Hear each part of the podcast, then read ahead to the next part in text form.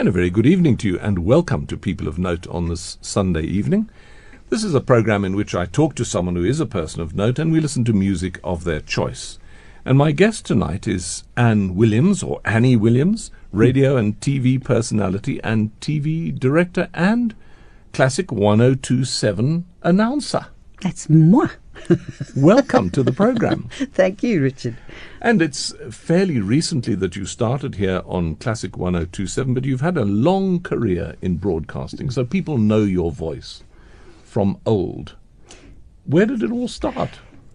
Well, if I might say, it started in Grahamstown, actually. Not that I was on air in Grahamstown, Yeah. but we lived in African Street, and on the corner was the SABC in Grahamstown.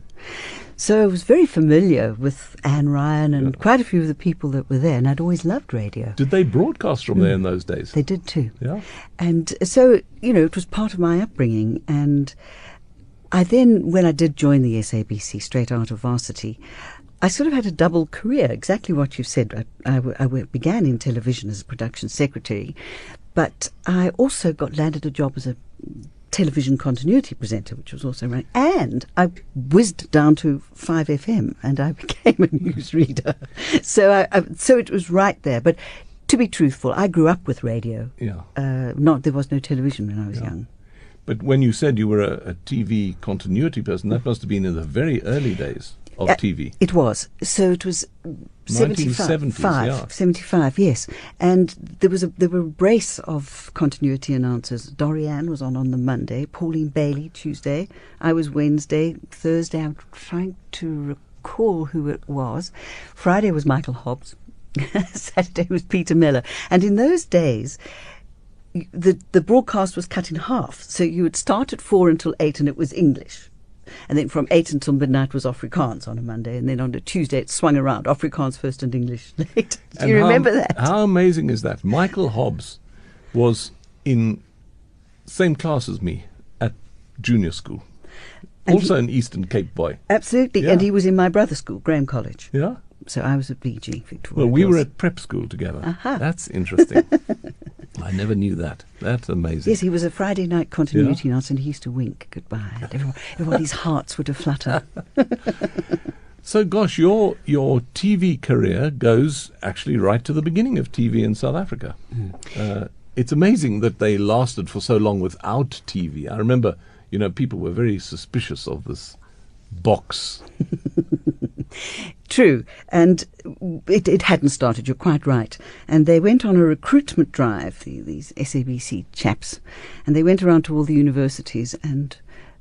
They they approached I think the speech and drama teachers and uh, speech and drama students and, Yeah. and English students, and it was really most appealing. So we then applied, and I came up to Johannesburg for an interview.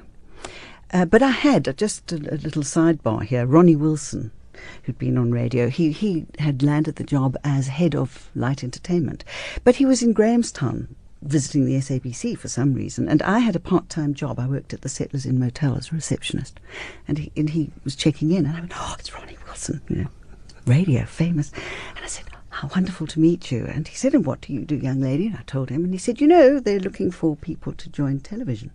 That's how it began. And that's how I. And then, I say, the recruitment guys came by. And so I came to Johannesburg, had an interview, and I landed a job. And we were in training uh, for by the BBC. We hadn't started broadcasting yet.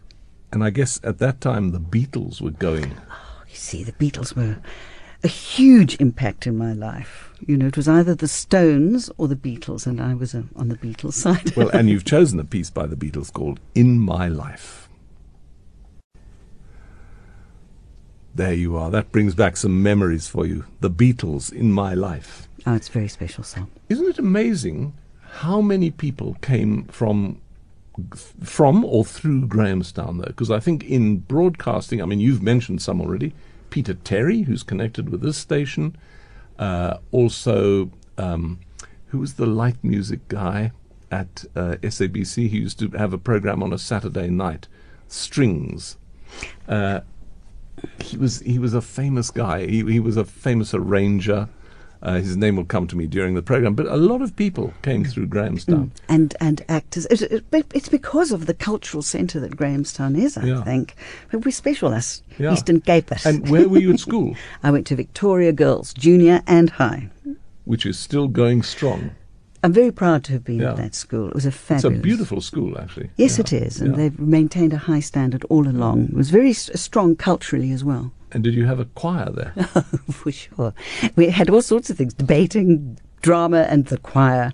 And we had a school choir and then a little chamber choir.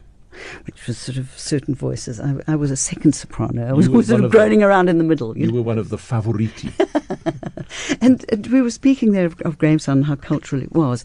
There was also a broadcast choir which Professor George Gruber had set up, Yeah. and they pulled all the voices from various schools, from PJ, Olivier, DSG, St Andrews, Kingswood, us. And and we were a broadcast choir, so we used to go and uh, ha, you know Yeah. have choir practice at the music department at Rhodes and so Oh, on, and we used to broadcast. yeah. And that choir that he ran, the, the uh, Rhodes Chamber Choir, was famous in its day. Yeah. Yes, it They went on good. tour. Yes, I saw some photographs while I was there, actually, because I've just come back from Grahamstown.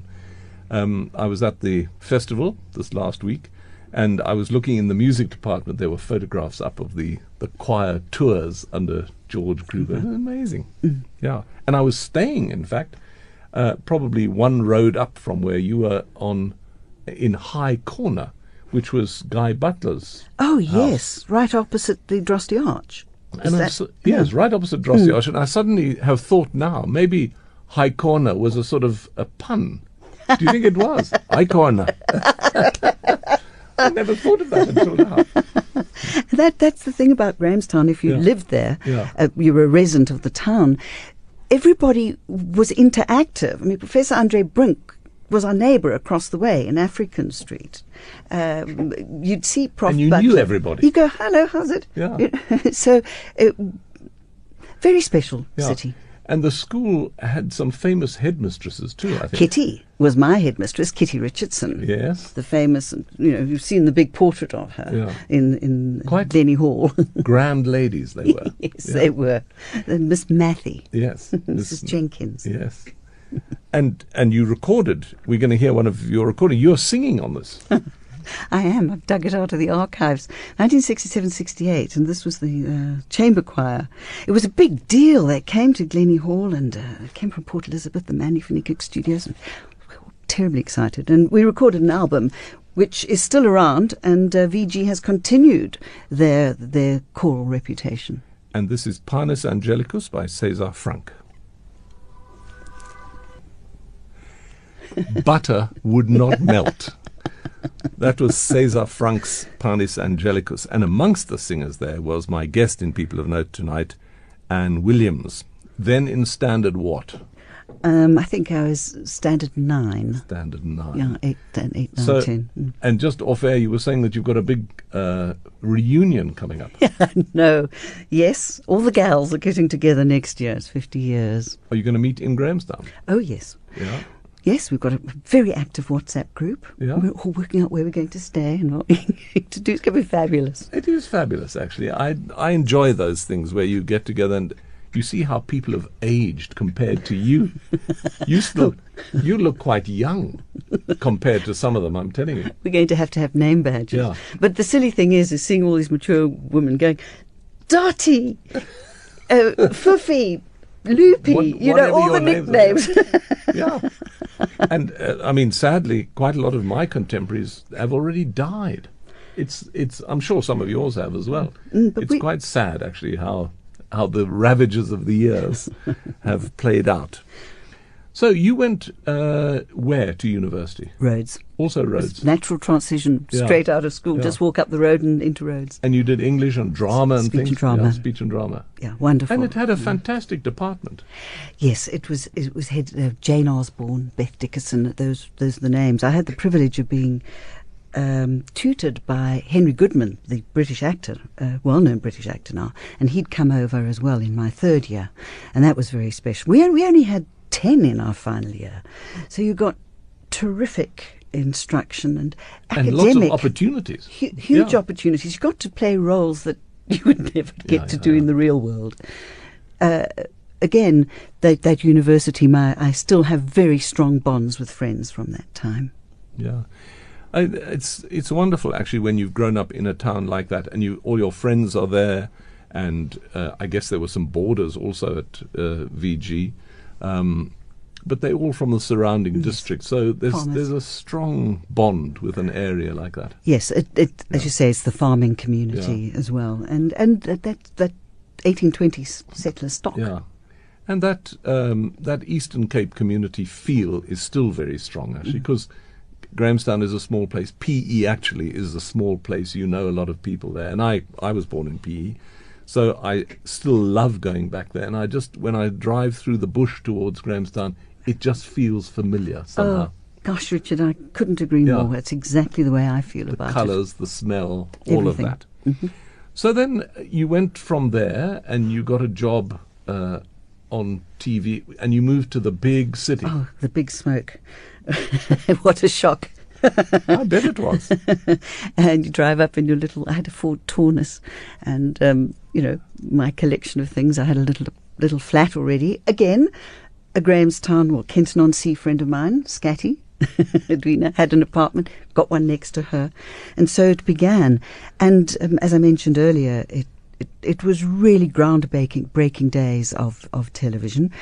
We had the BBC training us, and it was all brand new. There wasn't anything to compare it to. If you've been overseas to visit your family and that sort of thing, then you've seen television, but otherwise there was absolutely nothing that we could compare it to. There was the odd Rhodesian Zimbabwean who joined.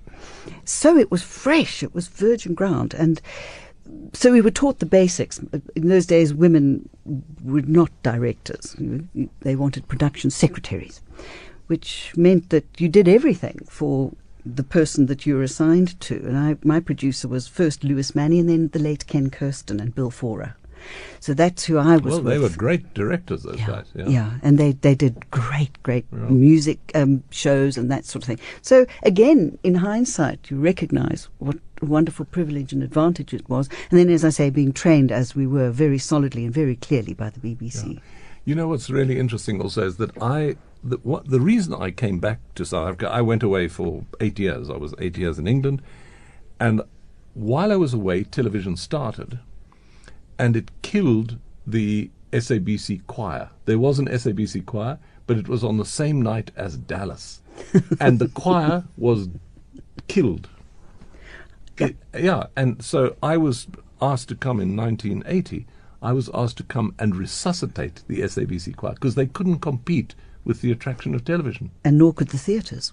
Yeah. The theatres were dark on Tuesday nights as well. Because you were per- perched for Dallas and for Rich Man, Poor Man, and It's all amazing. of that.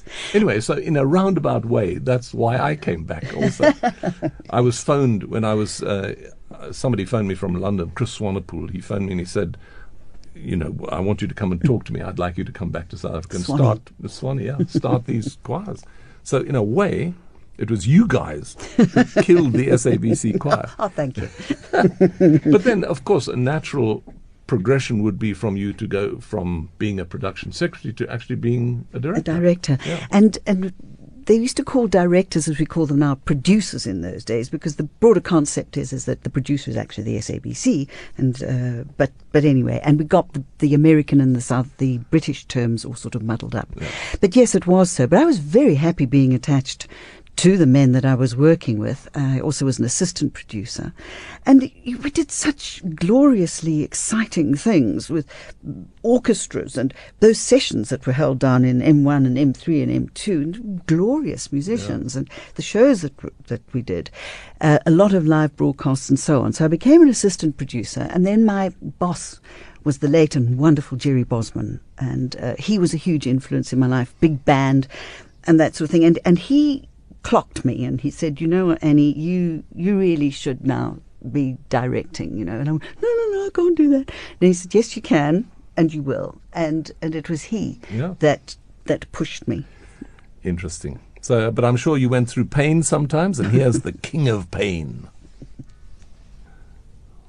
The famous band Police with King of Pain. So it was Beatles, Police. Rolling Stones. they, I've only sort of got into them much later. It, it was, you know, huge music influences. Was as I say, it was. Well, when I was much younger, it was Cliff Richard. Again, you had that Elvis Presley of Cliff Richard. Ricky thing. Nelson. Yeah, No, no, no, he was much earlier. I went Cliff Richard, Beatles, bang, police. And and it was that, that ska mix and the fact and the fact that there were just these three extraordinary musicians doing wonderful and it's melody. It's melody and lyric and that's what makes good music. You know, I just want to go back to Jerry Bosman a moment um, because his library of all his arrangements still exists. Uh, it's run by a guy in uh, based in Cape Town, John Walton, and I still use some of it, and it's all handwritten in pencil. It's amazing, The most fastidious man. fastidious, and it's beautiful to look at. Can I tell you a story? Yes, I, with Ken, went to Los Angeles to do a television special with Juliet Prowse. It was called Juliet, Juliet Prowse in Hollywood. And Jerry went with us. Jerry did all the arrangements, and, and we shot it in Los Angeles. It was, an again, a wonderful experience. But now Jerry is doing the scores. He had the full score in his suitcase. I had one in my suitcase, and he had another one with him on, on his person. He sat on that plane all the way, just double, triple checking everything. And Alan Clark used to do All all, the the, copying. copying. So all this lot, and uh, and we get there, all safe and sound, and we get to the studios, and um, we park in our parking lot. And Bill Conti had been there just before, and Jerry parked his car. He walked in, and the musicians were all booked. They were sitting, they were ready to go. the music was in front of them. We could have kept that first take. One, the musicianship was absolutely brilliant. Two, there was not a mistake on any of the score. And after that first run, the orchestra stood up and applauded him. really. And he could have, and somebody actually said he had had the opportunity to work in America and he hadn't gone. But he was of that caliber Yeah. that they applauded the work that this man from South Africa had That's done. amazing. What a wonderful story. Yeah, well, all those scores still exist, handwritten in pencil. and uh, I well remember Jerry doing in later years um, Highveld Pops, where they wanted him to wear tackies. You know, they, that was one of the, the sort of visual images they had was a man in tails wearing yellow tackies. Jerry absolutely refused. He Shiny said, he said shoes. absolutely not. I do not wear tackies when I'm conducting. but that's how he was. Ah, lovely man. Great sense Yeah. of humour as well. Yeah, um, it was it was a great era because I came in 1980, which was shortly after all. Uh, well, I don't know when you're talking about, probably the 80s as well. Mm, I'll have to look Yeah, it up. yeah, yeah, but I, I was around in the 80s when he was head of television variety. That's correct. it that was my department. That was the department And I was in. that's where you worked. Yes, that was. I worked under Jerry at that time. Yeah. I'm, I'm, I'm looking here to see what years. So so you did you did quite a lot of years in TV then. plenty. Yeah. I uh, uh, I worked at the SABC for 20 years, Yeah. uh, and mainly in entertainment and and in live broadcasts and those big big shows. Yeah, And did you do any acting ever? I did yes. um, a couple of things, but the one was again. An Agatha Christie, Pieter Toerien would cast people that were recognised, you know, from, from, from television or so on. So I, I was in Murder at the Vicarage. I was the vicar's wife. And again, it was Jerry who said, Take leave, go and do it. It's good for you. It's good for your development as a director and as a performer. And so did Yeah, it. and and he was a, a great influence on many people's lives actually. And I think your next piece is chosen with him in mind. Certainly. Uh, I, I like the band, Chicago, always have. But it's the big band sound, which I he completely was a master of. And I did a, a series with him called Big Band Beat. But he turned me on even more to big band. What a great sort of raw sound that was. Mm-hmm. You know, just talking of Jerry Bosman also, I wonder if you, I think you were involved in the South African Games. It was the days when South Africa was banned from the Olympic Games and they decided to have their own games. Do you remember that? Very well. And in fact, the other day, someone sent me a photograph of myself. We were all dressed in white with gold trim, uh, the orchestra, and uh, I seem to remember Mimi Coertse going up in a, a sort of rocket ship Do you remember that? It was a, a cherry it was a picker. crane, a cherry yes, picker or something. yeah. up in. It was a Bill Faure production. Yeah. It was massive. It was at Ellis Park. And I, the other thing I remember about it was that at the time he had just been shooting Shaka or Ushaka or Shaka Zulu mm-hmm. or something, and he brought in a whole lot of extras, a whole like an impi. Do you remember that? They came in. It it was a, a real a pincer movement. They came in all the entrances. Or they tried to. They tried to because the, why couldn't they get on? Security wouldn't let them on. no, we're on a live broadcast here, guys. Let them through. yeah, I do remember that very well. They wouldn't let them. So yes, that was a, build production, and Yeah. I, I was co-director and Yeah. doing the screens and things. It was, it was a terrifically big production. Yeah, it was, and and we did big productions in those good days. It was amazing what what we got through. Uh, incredible. I mean, the whole orchestras, impis, uh, the whole field was filled with people. I remember. I, I don't think we saw any of the sports, but I do remember all that side of it. It was amazing. And you were you were involved in, in all of that, and it was uh, the time when things were just starting in a different way. And I see your next choice is Johnny Clegg and Juluka. They probably came a little bit later, but but the, the scene was being set for them actually. Yes, and I'd uh, gone to Jerry and said there, I'd like to do a, a program called um, looking at th- three groups particularly that were big at the time. It was um, Hotline, uh, it was Ballyhoo, and Juluka, and there was a bit of a sort of twitch about it because at the time Johnny wouldn't do anything for the SABC because he was always banned and so on. Needless to say, I persuaded him, and we did a, a half hour special. I shot a concert with them in the Good Hope Centre. We also went off and did music videos. Uh, That was on, on certain of the songs, and I was, I was very proud of the work be, be, because I'd battled so to get it off the ground, and I was very lucky. I, I won a Star Tonight Award for for Juluka, and this particular song, "December African Rain," we shot at the um, game reserve just outside Johannesburg with lions and canoeing down the river and all sorts of things, and in the caves at night, and it was just fantastic. It was in the days when you could do that sort of thing. So, "December African Rain" is very important to me. December African Rain, Johnny Clegg and Juluka. Very distinctive sound, very new sound we had for South African mm. music and so on. And, and we were around when it was all happening. It's so nice. Yeah. Very and, I, and you mentioned at some stage there that you'd won the Star Tonight award. Um, Artes awards were a big thing too in those days. The SABC used to award Artes awards. I I've still got them. I use them as door stoppers now because they're so heavy. They were, I don't know. It was a sort of springbok head or something. It was a buck's head. Three three like three prongs, prongs yeah. with the sort of the, the overarching one was symbolic of the SABC and the That's other right. two were you aspiring yeah, some such thing but they're jolly heavy. I've I, they're very good doorstops. I use them, and you were an award winner of several things. Yeah, yeah I, I'd gotten Oh, dear. Artes for um, Neville Nash Tonight program and also um, for the New Year's Eve show of one year and the OKTV Awards yeah. But it all feels like deep history now. I mean, who's ever heard of an Artes award for and, heaven's sake? and does anyone really care? No, But I'm sure um, a lot of listeners remember those programs. And, and actually, whenever I mention Jerry Bosman, people remember Jerry Bosman. Yes. Uh, very fondly.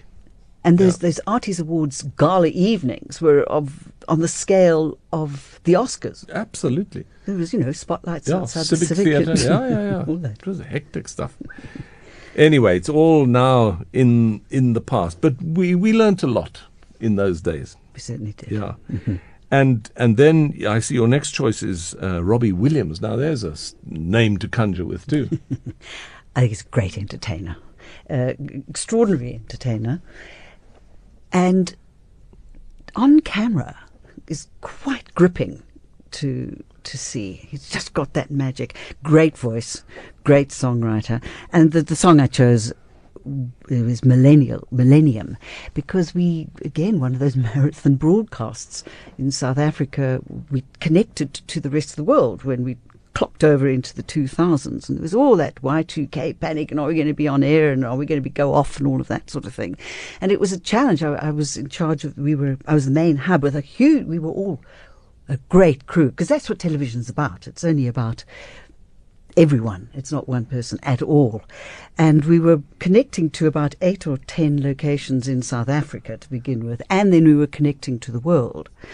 So it came through the hub in Johannesburg, and, and as we hit, the first crossing was actually to Robben Island um, with yeah, we, remember that famous scene which went around the world, and it came through us. And then, as I say, we were broadcasting locally as well. And so, this song kind of reminds me of that eight-hour marathon when you didn't get up from to go go to the loo, you know. And midnight came and went, and we carried on, and we weren't off air, and the world was still seeing us. So this is the song. That was Robbie Williams with "Let Me Entertain You," but we've slightly jumped ahead of ourselves because. Um, South Africa opened up after 92 or so when Mandela was released, and all sorts of people started jumping on the bandwagon, actually, literally on the bandwagon. and one of those was Paul Simon with uh, Ladysmith Black Mambazo. Um, and y- you were involved in some of those events as well. Yes, Paul Simon's Graceland tour and had done the world, and it came to South Africa. And he had a concert. In fact, it was the last concert of the world tour, and it was held at the Greenpoint Stadium. So there I was directing with the crew. We had no rehearsal whatsoever. We had to go live with this live broadcast of Paul Simon in South Africa from Graceland. It was so invigorating and so exciting. So, so what we'd done, we'd sat and watched some of the concerts, uh, certainly the one from Central Park, and we sat in the hotel and we watched this and we watched it and we watched it twice and then we just went so you live. knew more or less what was what coming. was coming yeah. um, it's still scary as heck you know yeah. and added to it was a brand new outside broadcast van had just arrived and it had landed at Cape Town docks and it hadn't even been commissioned and they just pulled it into Greenpoint Stadium and wonderful engineer yeah. and they went plonk plonk plonk and I mean even our headphones you know our cans were still wrapped in plastic so it wasn't commissioned and everybody just sat there with their fingers crossed and hoping and, it would all work. And it did. Yeah. Amazing. Well here is Graceland featuring Paul Simon Paul Simon and Graceland. What was interesting about that was also that uh, my guest on People of Note, Anne Williams, was filming the Graceland tour when it came here to South Africa, but that also music helped to break down the old monolithic apartheid structures, actually, and that was one of them. Uh, you know, that a, a, really big American artist worked with Ladysmith Black Mambazo, but in smaller ways, Juluka, bands in South Africa were doing it too. Bright Blue was one of them. Exactly, and we worked on Pop Shop. Ken Kirsten had started that program, and, and many people still remember Pop Shop. It was the only program that which you could see overseas footage and local footage. We used to make videos of them, and we were always censored. They used to watch very carefully. You know, did we see a satanic sign there? Yeah. And what does that lyric mean? It, it was awful. Yeah. Do you so remember? And Bra- they used to they used to pretend to play records backwards, and you could hear satanic things when you played them backwards. Same with with videos. I can see something. Anyway, Bright Blue were one of those groups, and. Uh, I shot one of their videos, a couple of their videos, and th- in a way, we were we were helping it along. We had to be very careful about what we were showing or yeah. or seeing, but we got it through. Yeah. Well, and your next choice is "Window on the World" by Bright Blue. Welcome back to part two of People of Note. My guest, as I said just before we ended the last hour, is Anne Williams, radio and TV personality, TV director, and now an announcer here on Classic 1027. And those days were very much uh, male dominated. I mean, all the directors you've talked about have been males. The SABC was certainly controlled by men. Uh, and most of South African political life, and uh, apart from Helen Suzman, was uh, male dominated. And, and you probably helped to change that influence in some way. Well, that's a lovely thing to say. I, am not sh- so sure about that. And at the time, you don't realize what you're up against. I didn't go in with any political agenda. I just I was just thrilled to be part of this industry, and this you know, it was what I wanted to do. And I didn't even think I wanted to go in. And one day I'm going to be a director. I was just there and taking it on. Uh, but I did get the promotion. What I found was that there was a skepticism about what you were doing and what are you actually trying to say. And yes, you you may not have consciously been stirring it politically or uh, an agenda about feminism, but it, there was an effort on my behalf to change that. A sort of hidden agenda. A hidden yeah. agenda. So that is what you were up against. And it, it, there were as I say, a few liberal men there that were just wonderful to me, that I owed my career su- success, as it was, to. But it's also a nerve wracking position because you start second questioning yourself Am I doing the right thing? Or am I capable of this? And I also think at the beginning, there you are, you're sitting in, a, in an outside broadcast van, and you know, 80% of it is chaps, you know, they're all blokes who are wonderful. You, I cannot say better things about them. But at the same time, okay, show us what you got. but over the years, it, I, I think I gained respect, and uh, because I also thoroughly appreciate what they're doing. You can't do it on your own.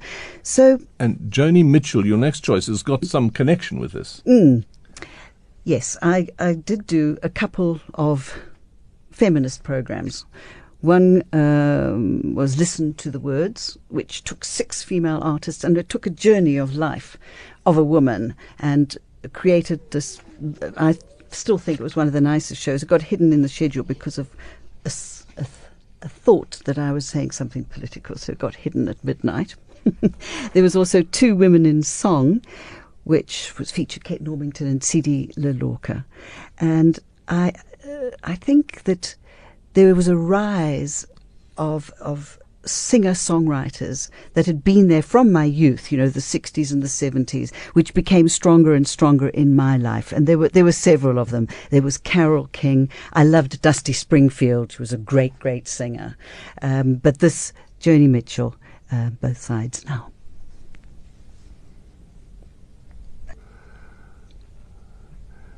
A wonderfully different sound there. Joni Mitchell with both sides now. The choice of Anne Williams, my guest in People of Note.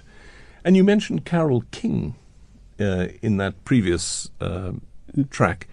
Um, another great singer songwriter from the same era.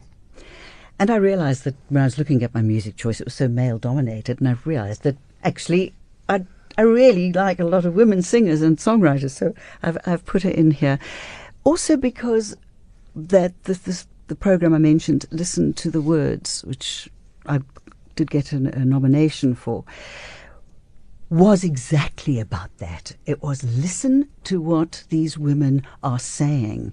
We are we are going through this transition, and my, my age group of women, I think we're at the forefront of breaking through a lot of the barriers. And I don't even think we knew we were doing it or, you know, waving any burning bras. We weren't those kind of women. But we were the first ones hitting that wall. And I think that she says this how do you balance? Your love life, or the expectations that you have as a woman, what you're supposed to be fulfilling, and what you're actually doing as a career.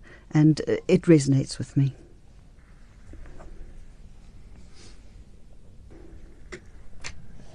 Enthusiastic applause there for Carole King, Will You Love Me Tomorrow? What great artists these are. You've obviously had some fun choosing all these tracks. it was difficult, Richard. Yeah. and I'm just interested, you know, after your own singing in choirs and so on at school, uh, did you ever do any music yourself? My hidden desire.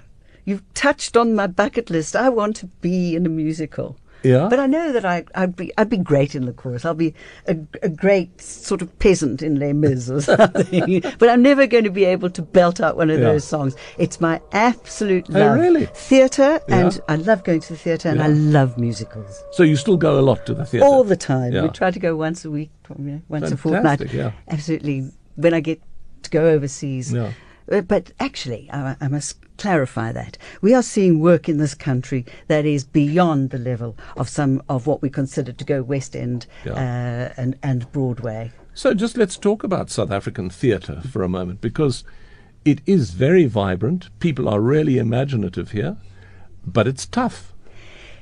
It's financially such a challenge, and, and we are seeing such quality. The production of uh, Matilda recently, Chicago, which is, is now in Europe, it's top top range. Our performers, our talent, uh, you know, they, they can do it. They're the triple threat. They're all capable of it.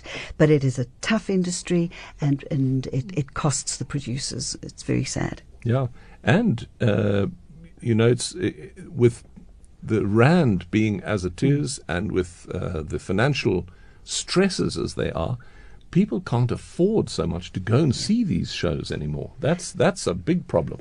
And I I also love theatre, love drama. Yeah. And again, it's the same people that go. You try to pull people in to go and see it, but it's seems to be a bit of an effort. And we we have some of the finest actors in this country. And we've produced a real good crop of singers from here. I mean, they're amazing people coming out of South Africa who've got real, brilliant, world standard talents. Absolutely so. We're losing a lot of them uh, because they need to make it somewhere else, and they can make it somewhere else, and that's And they are. sad, Edward and Baker. Dooley is Yeah. there. Uh, of course, Anne Raffay was the great lady Yeah. of Chicago. Yeah. huh? Lots of and, them And, are. peop- and well, here is a, a touring company of Chicago. They're taking it to Europe. They're of that quality, and they're seeing. To Yeah, they're Europe. there right now. Yes. Yeah. Yeah, because I get messages from some of them. They meet. Uh, I have friends in Europe, and they see members of the cast and the music staff, and and they send me little pictures. You know, here I am in Cologne with Kevin Croft. with Kevin Croft. Isn't that amazing? They bumped into each other. I mean, I know a young singer uh, who was in Cologne just visiting, and he bumped into him on the underground. Yeah, it's quite Triple day. extraordinary. Yeah, quite amazing. Uh, but you still love your, your male soloists, and, and we were talking, and you were talking about reality shows and the wonderful voices we produce here, and you talked about the voice. and uh, I, I think it's of all the reality shows, and we can get really tired. You know, Britain's Got Talent, or and all of There's those so many things. of It's- them now. it's- yes, and around and around they go. But there is one that I like particularly, and it's the British version of The Voice. I, it's com- compounded by the presence of Tom Jones, who has how many decades is it? Something like 50 years, 60 years that this man has been Almost like going Cliff Richard. you know, his royalty. But the voice is rich, it's strong. The man, as somebody in the industry says, he's got pipes. It just stands up and off he goes. And his, his relationship with the other judges and the adoration of the people that he mentors. And he, he, I find that the most fascinating. And this piece of music, he did not recently. He just stood up in his chair on the program and just broke into this song, and it's it's fine. Tom Jones, and it's not unusual. The choice of Anne Williams, who's my guest in People of Note, and we were just talking off air about other people that were also involved in the voice, like Jennifer Hudson, for example, and and that provoked some other thought in your mind. She's uh, also an extraordinary vocalist. Uh, she made it in Dreamgirls, and she's a hard-working singer, but again an extraordinary voice that cuts through. But I just wanted to return to, to the television side of the voice. It is deceptively complicated. They make it look really easy.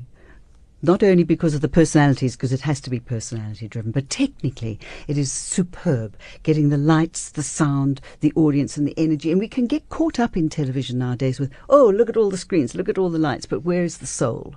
And that is something I've, I, feel quite passionate about with, with television programming now, is that it's what you're saying, not necessarily what you're seeing. You've got to see it and you've got to hear it properly. But tell me, touch me. Dreamgirls with And I'm Telling You I'm Not Going. The choice of Anne Williams, my guest in People of Note. And when you're not broadcasting here for Classic 1027 or you know, directing or lecturing. What do you do? What do you do to relax? Do you go on holiday? Yes, we do. Try and get out into the go and visit friends. We have friends in the Midlands. We have uh, family down in the Cape. I do try to get overseas. Every single one of my family members lives in England. Um, I'm an only child, and so no siblings.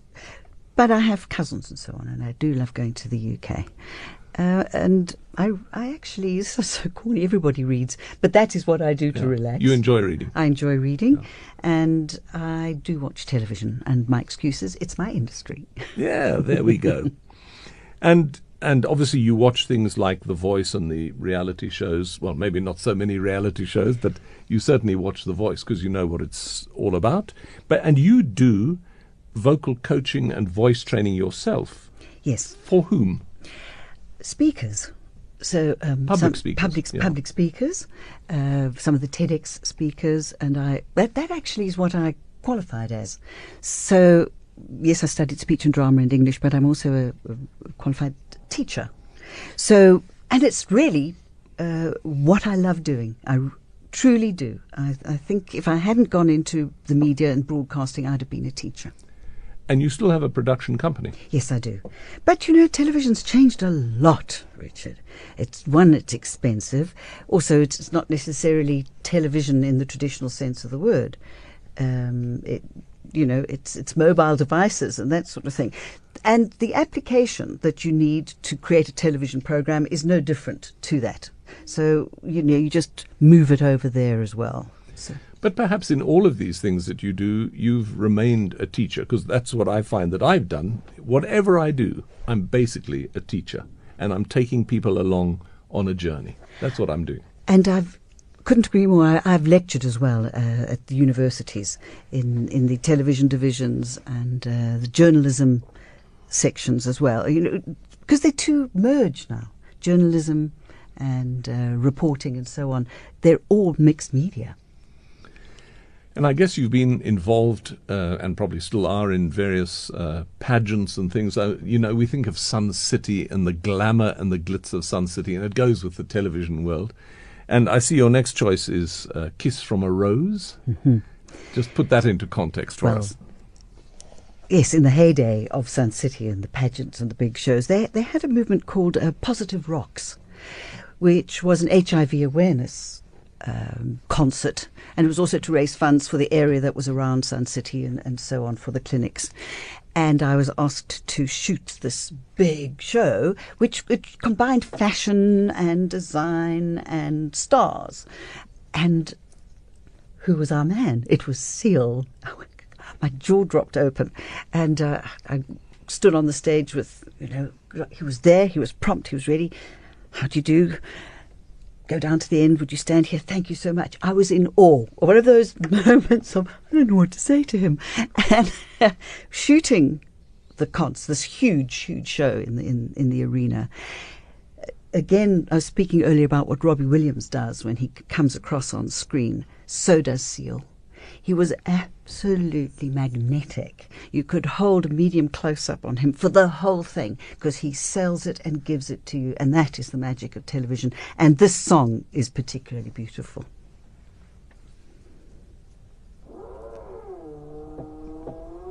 Kiss from a Rose with Seal.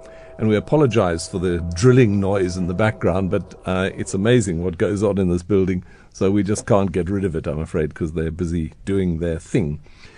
But have you traveled the world doing productions as well? I mean, I know you like traveling on your own when you're on holiday, but have you traveled the world doing productions? I wish I could say I'd been to a lot more places, but I have had the privilege uh, of going to. I've been to India, been to the Seychelles, Doing productions, been to China, Oh, doing fantastic, productions. yeah. Yes. Los Angeles, you went to? Oh yes, Yeah. we did. I forgot that. So what a privilege that is. It all has its challenges, of course, but there's nothing quite as exciting as as travelling with a crew and and just experiencing what's going on, and it leads to great anecdotes. That's for sure.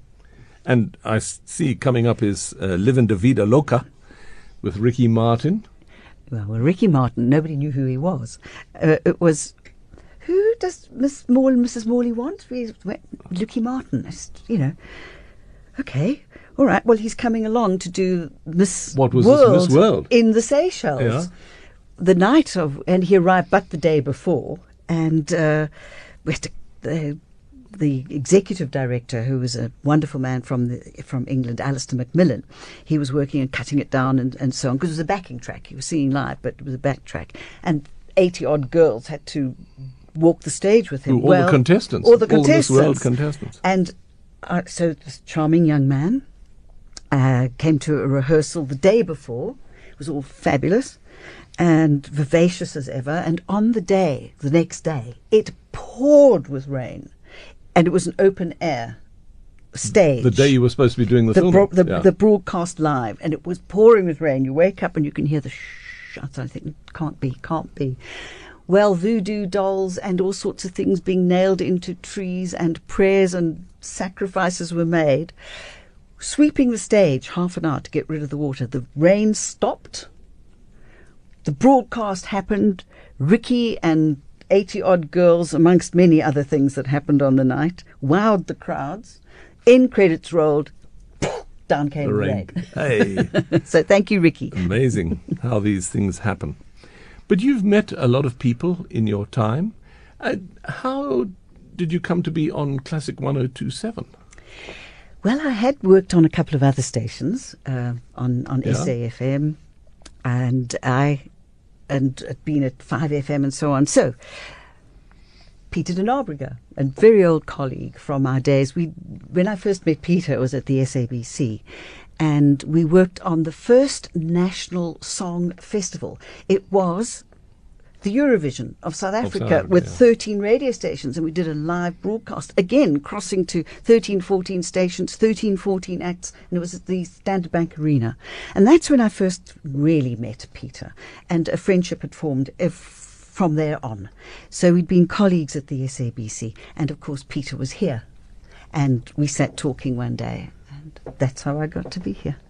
And I couldn't be happier. Well, that's wonderful. you see, it takes you back to your your César Franck days and Panis Angelicus. Completely so. so you've you've made a sort of circle around now, and that's why you're still living de vida loca. Living de vida loca. Well, and I guess all our listeners are living de vida loca too. the music tonight has been somewhat uh, different to what we normally have, which is great. And uh, it's all your choice, and you've obviously thought about it quite carefully to go through things that have meant a lot to you uh, over the years. And uh, Tananas is another one. Uh, it was a great trio. It was um, Ian Herman, Gito Baloi, Steve and Newman. Steve Newman. guitarist. An unusual group. Yeah. Um, new age sound, glorious. I heard them in a little club in, in Melville and just knocked out with, with what they were creating. Ian Herman, a percussionist drummer, in, he in fact. Uh, because Tanas, Tanas, uh, several years later, were the uh, support act for Sting when he was here, and they'd, they'd he'd heard them, and um, Sting was out here doing something for Five FM, a big concert, and his drummer was Earl Vinnie, and he got hold of Ian Herman, and Ian Herman played with, with, with Sting. So that, that was the caliber of the, the musicianship. But anyway, I'd seen them at this little club in Melville. I thought they knocked out. Went to my boss at the time at the SABC and said, "Look, this is just extraordinary stuff. Um, I'd like to do one little video uh, with them. No, a, session with Tananas, and we did. We put them in the studio in this sort of avant-garde atmosphere and this thing, and shot this fabulous little program session with Tananas. Unu- unusual music hadn't been heard, and then um, a year or so later, we did a video with them." Um, which is the song that I've chosen, and and it was a runner-up in in a video competition here. And I've always felt very very close to Tananas. They're an exceptional group of musicians. That was the group Tananas and a piece called Lobsang. Sounds almost like a Mendelssohn piece, Lobgesang, but it ain't. And you are listening to Classic 1027. But as I said just now, the, the music has been very different on this program, all chosen by Anne Williams, who's my guest in People of Note. Still going very strong, I must say, here. And uh, because you've got something inside pretty strong in you, I guess, have you? I think so. I, th- I I think I'm quite a spirited person. Yeah, don't don't sort of sit back lightly. Yeah. And and you've I mean you're enjoying what you're doing still in all the different things that you do. Yes, i'm often think how very blessed I am that I I, I kind of landed doing what I should be doing. I've never been in the position to think oh, I don't really want to do that. I've just always loved everything I've done. Because you've been looking for things. I mean, I, I you know, that happens to me too. Because when when one door closes, then you find another niche to go in, and I'm sure you've done the same. Exactly Well, right. People who work for themselves, they have to. Yes, you Yeah. do. And uh, there's a wide range of people that you know. And I think if you're a communicator, and as you've seen, I wave my arms around a lot and I tend to chatter, I think we will always find something to do. Yeah, because you've got lots to offer in so many ways. And this, the next song, Something Inside So Strong, Well, I, earlier on in, in the program, I mentioned that I was always getting into trouble with the programs that I did. And this was certainly the program Listen to the Words, in which I had these six women and a, a tale being told, woven by song. And towards the end of the program, we combined the the sting number, um, If You Love Someone, Set Them Free, and we put it in a medley with Something Inside So Strong, which would have been fine, I suppose, if it hadn't been sung by Mara Louw and a, a choir from Soweto women. But there was nothing actually that was to be banned about it. Neither of the songs were actually officially scratched through at the SABC. But management didn't like it. And they snuck it away in the schedule. As I say, it was meant to go out, and it was compounded by the fact it was going to go out on the 16th of December which didn't go down well. So as I say, it got snuck onto the schedule around about midnight, sort of on Christmas Day or something. But it was still a fine, fine program. It, it garnered a, a couple of nominations, didn't win anything, but it was hidden. Something Inside So Strong, Labi Siffre, and then very quickly, because we don't have much time, Here Comes the Sun. George Martin, it's from an album that George Martin produced in my life, always considered the fifth Beatle. And this, I think, kind of sums the way I think about life. Labi Siffre, something inside so strong. I know we've only got a little bit of time left, right, Richard? So um, this is a piece of music. It's off the George Martin album. He was considered the fifth Beatle, brilliant producer from the album In My Life. And I think it kind of sums up the way I feel about life, about my work here on the station, and my general attitude to living. Here comes the sun.